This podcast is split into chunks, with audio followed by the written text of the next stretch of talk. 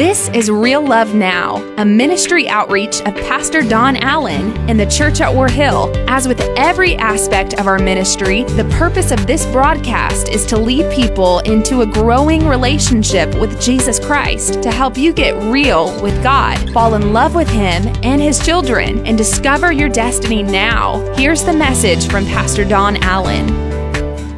I want to bring you a message entitled The Mountains Are Calling. Father, before I read this passage today, I pray, Lord, you'll speak to our heart yet now, that we would all open our minds to receive what the Holy Spirit would say to us. Lord, change who we are, make us yours. But most importantly, thank you for what Jesus has already done for us. Thank you, Father. In Jesus' name, amen and amen. Well, we've been in the book of Isaiah for quite some time now. Somebody said, I think it's become the Isaiah church. Uh, well, when, when, when we're done, we're done with Isaiah, okay? But Isaiah chapter 25, verse number 6, we're going to talk about the mountains of the Lord. On this mountain, the Lord Almighty will prepare a feast of rich food for all peoples, a banquet of aged wine, the best of meats and the finest of wines. And on this mountain, he will destroy the shroud that enfolds all peoples. Now listen to that. He's going to take a hold of the thing that has a hold of everybody. The sheet that covers all nations. He shall, watch this, he will swallow up death forever. The sovereign Lord will wipe away the tears from all faces. He will remove his people's disgrace from all the earth the Lord has spoken. How many are thankful that on a hill called Calvary, Jesus did just that? He took away the power of death, hell, and the grave. What a blessing that is. What a blessing that is. You know, as we, we talk about the mountain of the Lord, I thought about that song that Spencer was singing, those, those, those red letters. And I thought about how that, that, that ties in with my family's story so very uniquely. Being Irish and American Indian on both sides of my family, uh, we, we had a very passionate people who were also very, very prone to addictions. Out of my two grandfathers, the one grandfather was saved in his mid 50s. He gave his life to Christ then. Uh, but I, all I remember of him, at some point in his life, he was probably about 200 pounds heavier than I am, and just a massive man, just full, you know, uh, a farm uh, owner and, and, just, you know, could throw what most would take many men. He could pick it up and just throw it up. And 80 years old, he was picking refrigerators up and throwing them on his truck. Just this man's man. And we adored him, loved him so. But on the other side, I, I had a grandfather who had a, a horrible story that began on top of a mountain. On top of the mountain where their family lived, the cows had gotten out and they ate a thing called bitterweed and it poisoned the milk supply. And my great grandfather died as a result of poisoned milk. And so at 12 years old, my, my grandfather loaded his father onto an old uh, wagon led by a mule and brought him down a mountain to be buried. Somewhere shortly thereafter, taking on the full responsibility of a family at 12, uh, my grandfather climbed inside of a bottle and would spend the next 65 plus years of his life in a bottle. He would become a, an abusive man, a, a horribly abusive man, in many, many ways. So abusive that the interaction that we were even given with him was so limited.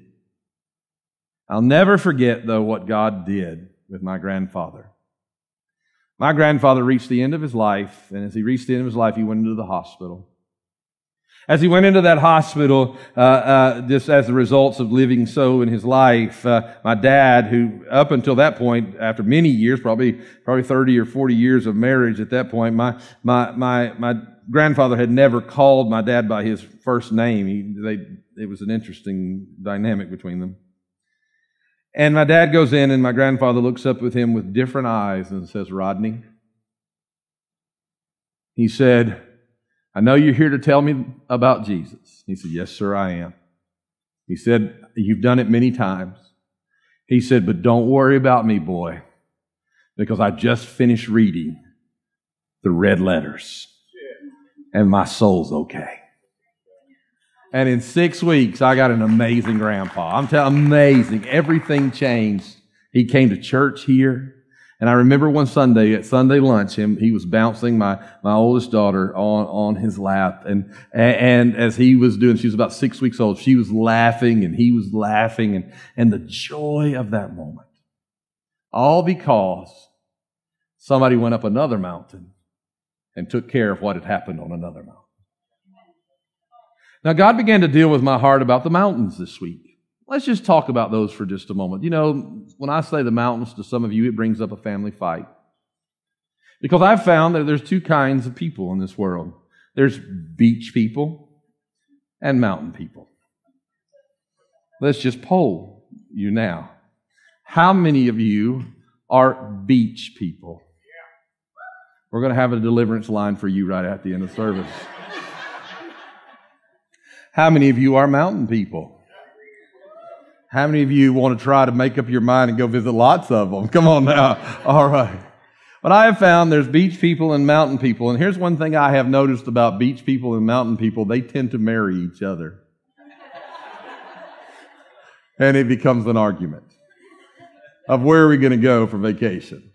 I have one of our staff members here said to me recently, they've been on vacation. They said, Pastor, it was wonderful. It was awesome. I said, What'd you do? They said, We got out on the beach just as the sun came up. I said, Oh, awesome. And he said, And we stayed there just until the sun was about to set. And it was the most wonderful thing. And in my head, I'm thinking, just go ahead and pull my tongue out through my ear because that sounds that painful. Rip the fingernails from my body.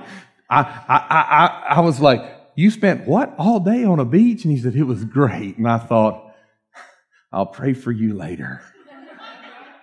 but you know, the reality is this. We like different things. But here's where I want to get to with that.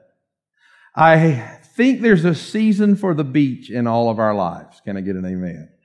Somebody felt a word from God. You're in that season right now. There's a season for the beach in all of our lives. But the truth is this not only is there a season for the beach, but there's also a season for the mountains. This is the time of year we start turning our attention toward the mountains.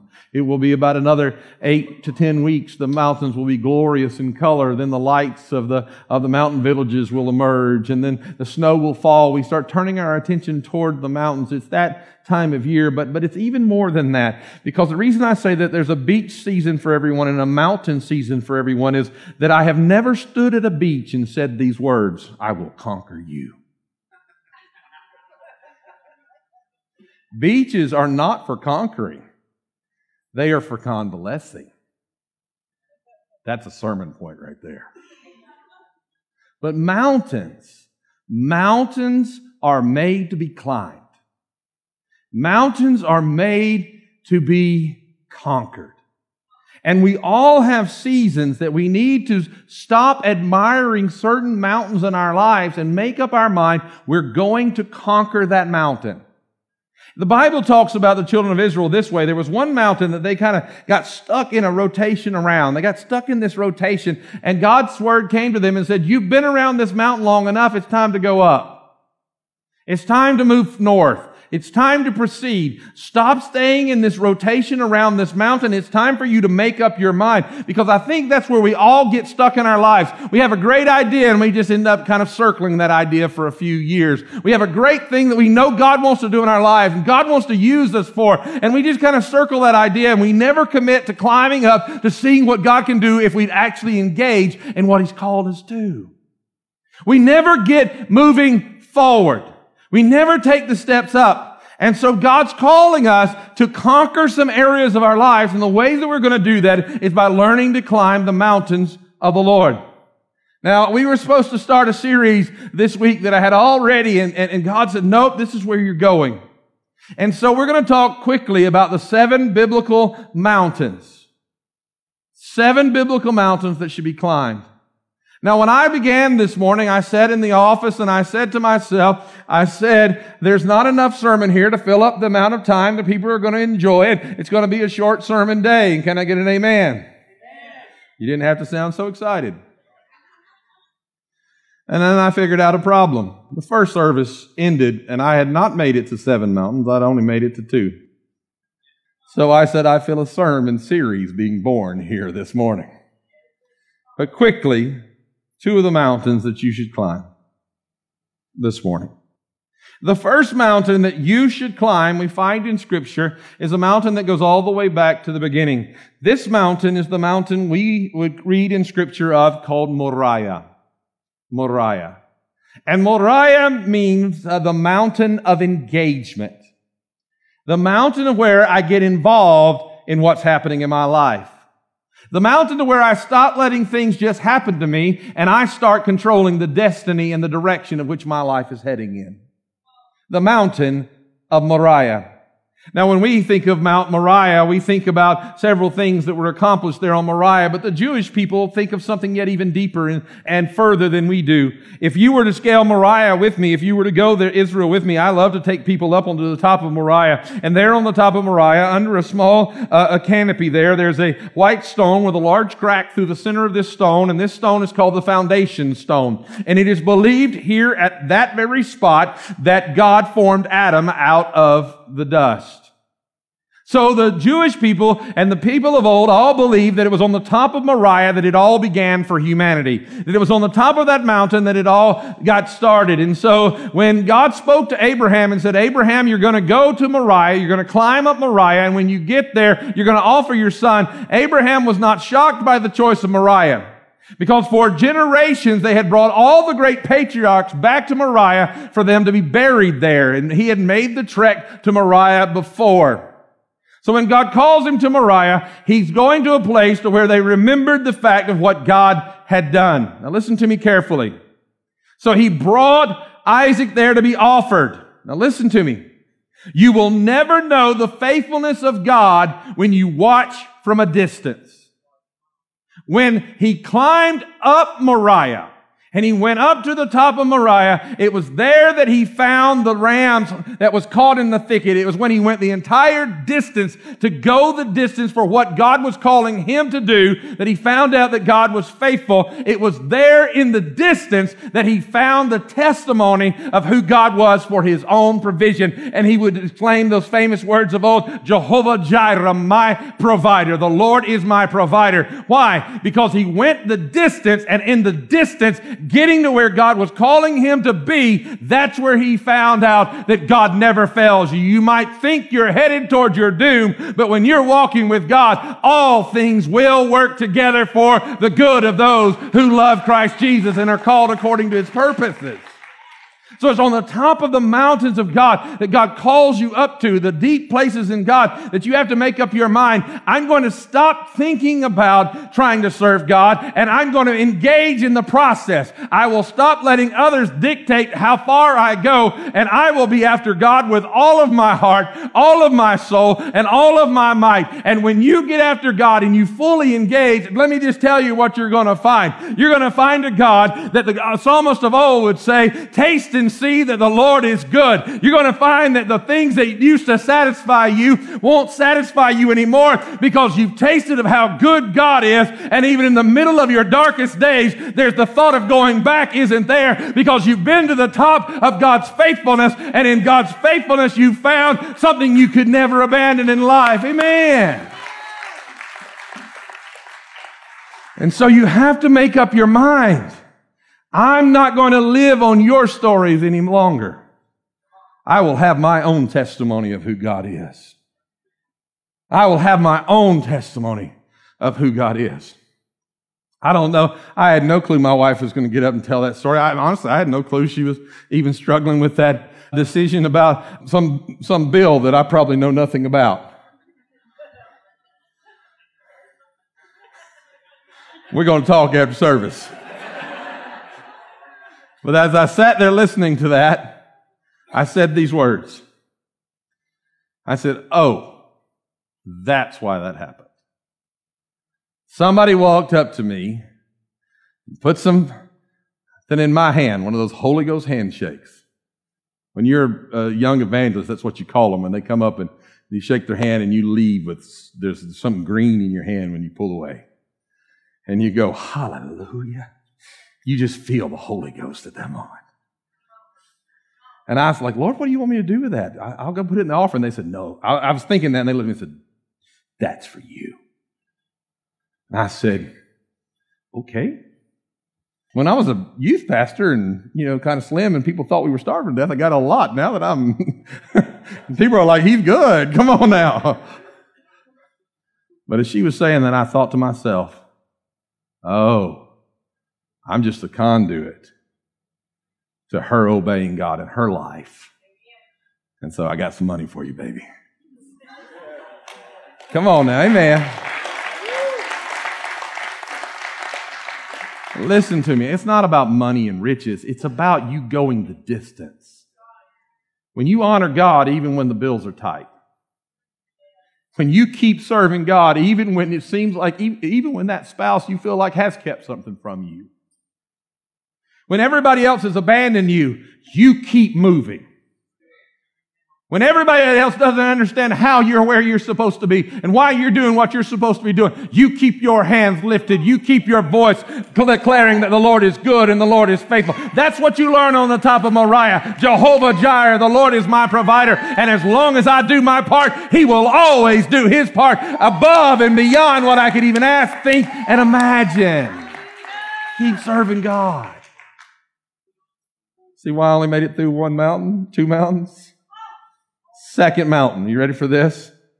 The second mountain you need to climb is Sinai.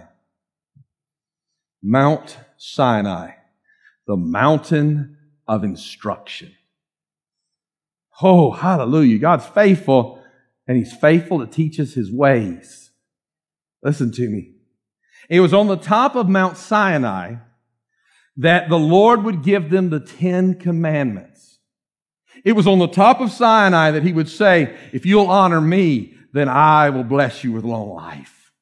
It was on the top of Sinai that he taught them how to treat their parents. It was on the top of Sinai that he taught the children how to obey. It was on the top of Sinai where honesty was established and to where it was on the top of Sinai to where they, they would honor the Sabbath day. And it was there where they would learn to be uh, content and not covet. And all of the things that we learned in the power of the Ten Commandments were learned on the top of Mount Sinai. This is important because as Moses went up the mountain, God would establish a way to live at a higher level than a world that is darkened in sin and shame. It was here on the top of Mount Sinai that, that Moses would converse with God one on one. It is considered the place where God remembers his children. You see, Moses ascended to meet God.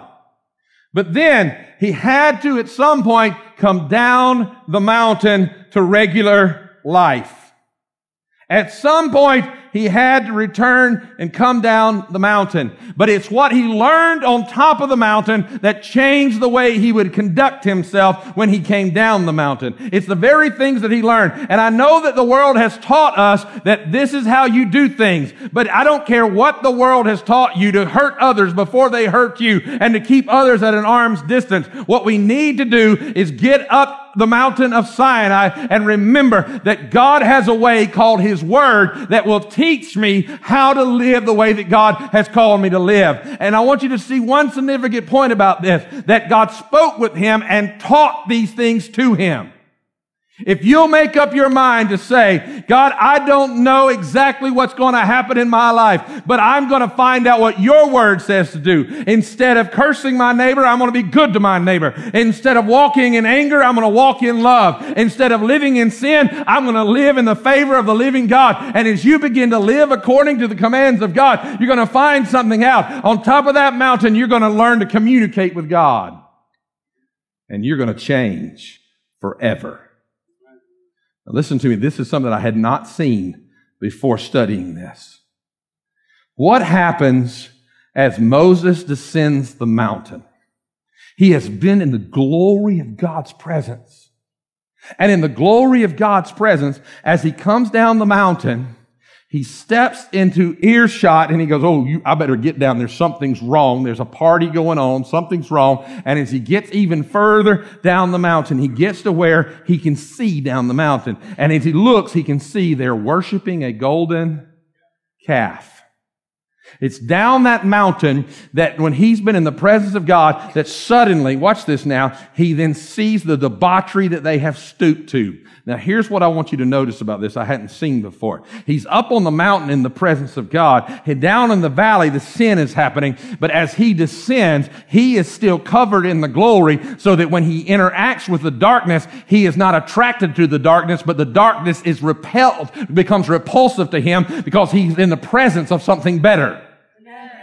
And in the presence of something better, he can't be satisfied with that. So it's literally like a kick in the gut. I remember one time we'd gone to Baton Rouge and, and when we were in Baton Rouge having a men's conference out there, as we were there, I want you to know that it, the glory of God settled down. Some of you here were there with me. It was like the presence of God literally settled down in that men's conference. And, and our men were among thousands of other men and people are like weeping and we're like, forgive me, brother. And we're all embracing. And, and, and I mean, God's presence was there. And something changed quickly. You see, I guess I have to tell you another little story to understand this story. My father, would always say, so have you ever had one of those things you say, when I grow up, I'll never say that? Any, anybody know what I'm talking about? I don't care if it was a ball game, uh, some kind of cool activity we were at, uh, some, I mean, some kind of trip we were on. My dad would always say right before it was over, like we never saw the last inning of anything. If we went to a Southern gospel singing that he loved to go to, we never heard the last song. My dad would always say, Boys, get your stuff. We're going to beat the crowd. I hated leaving. Some of you looking around going, mm, you're just like them. Like, man. And so I hated leaving. And so I made that promise. When I grow up, I'll never do that. And so we go down to the monster truck rally and, and Charlie's so excited. And there's these trucks doing all these flips. And I'm like, I'm, I'm enamored by the crowd. I'm like, I'm like, there's the rednecks and there's the rich people and there's the city people and they're all just as, they're all just as freaky over this. Come on, amen. And I was like, and the next thing I know, I'm like, stop him, you know? But then I realized it was the last battle. And I looked over at Charlie and I said, get your stuff. We're going to beat the crowd. Tears filled his eyes, but I want to see Grave Digger kill them all. And I remembered that little boy that said, I'll never do that. And I sat down and said, the crowd's worth fighting. Well, on this day, I wish I had said, no, the crowd's worth fighting. Because here's what I said to the men in the conference. Several of the older gentlemen, and most of them in their 60s, came to me and said, Pastor, we're this close to New Orleans. We've never seen it. And you know what I'm thinking? I want them to see New Orleans. And I'm thinking, I want a beignet. If you don't know what that is, it's manna from heaven. It's a little, never mind. Trust me. Come on now. And so I'm thinking, God's good. So I quickly lean over as the glory starts to transition and we're about ready. I know that it's going to close and these thousands of men are all running for the door because they're all going home all around the country. And I said to our men, okay, this is what's going to happen. Boys, gather your stuff. I said, in three by three, I want you to scoot out so nobody notices, and I'm taking you to New Orleans. I mean, we were riding down the road, We were still praising God, worshiping God. The presence of God was so awesome. And I pull up and stop on Canal Street. Some of you don't know what I'm talking about. We stepped out of the van and stepped over drunk people from the night before. The prostitutes are asleep in the doorways. The bottles are all over the streets.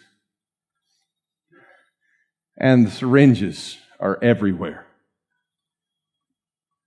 And I want you to know I felt like I had been kicked in the gut because I said I traded that for this. I traded the presence for this. Why do you need to get up Sinai where you interact with God by learning His ways and grow in His presence? Because if you can live in the world and it not be a kick in the gut, you desperately need to get up Sinai. Why? Because you need to taste and see how true the Lord's ways and how good His ways are so that when you come down, you know, you no longer are attracted to that world of darkness, but you now have tasted something better. And the world says, Oh, listen to this joke. And you say, I don't want to hear your filth. I've heard something better and it's a sound of grace. But, but let me tell you this gossip. You say, I don't want to hear your gossip because I've heard the word forgiven. I've heard the word of hope. I don't want to live in that darkness anymore. I'm not going back. Why? Because I've been talking with God and yesterday is not pretty to me anymore. As a matter of fact, I might have to walk through the darkness, but I am a city set on a hill, a light that cannot be hidden because why? I went up the mountain of the Lord and I'll never be the same. Stand with me. This is important. Seven mountains. We got through two. So how many I have left? So I'm going to try to do two more of those Wednesday night here. Listen to me carefully. We all have seasons of convalescing that we need the beach. But we all need to conquer the mountains of our lives as well. We need to step up. We need to grow we need to determine that God's faithfulness will manifest in my life. Do you know how you get a hold of God's faithfulness? Did I teach you that already? God's faithfulness is attracted to your faithfulness. When you remain strong, his eyes, the Bible says, are searching through the earth, looking for whom he may show himself strong. And the second thing you need to hear me if you'll learn to live the way God's taught us to live, yesterday won't be attractive to you anymore at all. Bow your heads with me in this place. So, not the way I thought the sermon would go, definitely not where I thought the sermon would end, and I don't really have a neat story to end the sermon, but I'll simply tell you this. Some mountains are worth climbing. We have a young staff member here who I thoroughly enjoy getting to work with, and but ever so often, this young staff member is just missing. I'm like, where are they? I need to talk to them about something. And I'll call, and they're sitting on the top of Sawnee Mountain, on the top of a rock up at the Indian Seats. They've got their Bible, and they're calling on the name of the Lord for you and for this community. They're praying. Because at that higher level, all of the things of normal life get cleared out of their way. And I never complain when the ministers are found praying. Can I tell you, God's calling you to get to a higher level so He can change who you are so you can walk in a better way. If you're here today, you say, Pastor Don, I've been going around some decisions I know that I need to make. I need to honor God in some certain ways in my life, but I've been afraid of the commitment. But today I'm willing to start up that mountain. If that's you, can I see your hand right where you are? Would you hold it up high? Hold it up high. Thank you. Thank you. Hands, literally, dozens of hands. Put those down. Put those down. See, we don't embarrass anybody around here. One last question, or maybe another. Listen to this question. I'll give you one, one other. If you're here today and you say, Pastor, I've lost the kick in the gut when I encounter sin. And I want the glory of God back in my life. I want to repent of that sin. I want to be different. I don't care if you're a worker here, if you're a leader here. I, am talking to everybody here. If that's you, I want to see your hand. Get it up fast and hold it up high. God's going to forgive you. God's going to restore you. God's going to start you on that journey afresh and anew again. Thank you, Jesus. Put those hands down. All right, I've embarrassed no one. I'm not going to embarrass anybody now. The last question is this. If you're here today and you say, Pastor Don, there's a mountain I need to climb, but it's called it's called the mountain of salvation first. Because I can't, I tried to get stuff right in my own, but I've never surrendered my life to Jesus Christ. I've never become a believer in Christ. I'm not talking about an escape ticket out of hell. I'm talking about a passionate pursuit of who God is. If that's you, and you say today's the day you want to surrender your life, I didn't embarrass anybody else. I'm not going to embarrass you. But I want to see your hand right where, where it is. Hold it up high so that I can pray for you. This is your day to surrender your life to Jesus Christ. Hold it up high where I can see it all over this place. I'm looking for you today. You're going to climb the mountain of the Lord. This is it. I'm about to pray. Thank you. Is there another? Is there another that will join with this one? I'm looking all around. Thank you, Jesus. I see that hand. Thank you. Put that down. Is there another? This is your moment. This is your day. This is your time. This is it. All right, we're going to pray with that one first, then I'm going to pray for all of you, then we're going to transition to something really awesome as a way to finish this service today. Why don't you all pray with me now? The Bible says if we will confess with our mouth that Jesus Christ is Lord and we will believe in our hearts that God raised him from the dead, we would be born again. And so to, together today, let's pray this prayer of faith and hope unto salvation with this one today as they surrender their life to Christ in this service. Jesus, by faith, I believe your promises. Heavenly Father, I am a sinner in need of a Savior. I give you my life, all that I am, all that I've ever been, all that I will ever be. From this moment forward, I belong to you. I receive your grace that is given to me because of Christ's sacrifice. And now I declare God is my Father, heaven is my home, and Jesus is my Savior. Father, I thank you that as you have with literally hundreds and hundreds already this year, you met this one right here today in this service. Lord, as they now have confessed with their mouth, and now as they receive and believe in their heart, salvation belongs to them. It has come to their house today. Father, for everyone who said, I've got something I need to get dealt with today, the faithfulness, may their faithfulness grow, and may you reveal your faithfulness to them. And Lord, may the glory manifest in the life of your children. And Lord, as they come up to higher places with you, I thank you they will never be the same again. In Jesus' name, amen amen. That's today's word from Pastor Don Allen to help you get real with God, fall in love with Him all over again, and live out your destiny now. To learn more about our pastor and the ministry of the church at War Hill, join us online at warhill.com. Then join us in worship at one of our North Georgia locations. Service times are Sundays at 8:15, 9:30, and 11 a.m., where you will find real love now.